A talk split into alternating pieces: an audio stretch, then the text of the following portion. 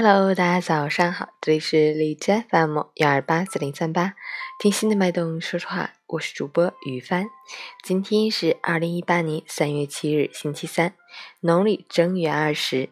今天是女生节，是一个关爱女生、展现高校女生风采的节日，是高校校园趣味文化的代表之一。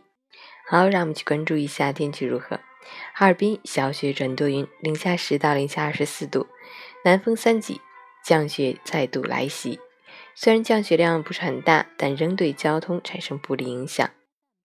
降雪同时，气温下降，路滑难行，能见度差，外出要做好防寒保暖措施，谨慎慢行，注意交通安全。截止凌晨五时，哈市的 AQI 指数为七十三，PM 二点五为五十，空气质量良好。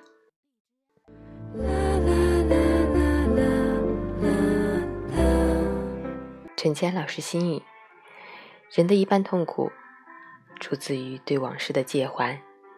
如果说不切实际的人喜欢活在未来里，那么不够成熟的人往往喜欢沉浸在过去。然而，回忆是最不靠谱的东西，不光记得累，而且容易记不准。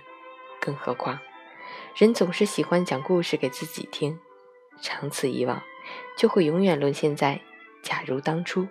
和我本应该的无限循环里，成熟的人懂得释怀，懂得原谅，对过往的一切遗憾选择释怀，原谅伤害过自己的人，也原谅自己。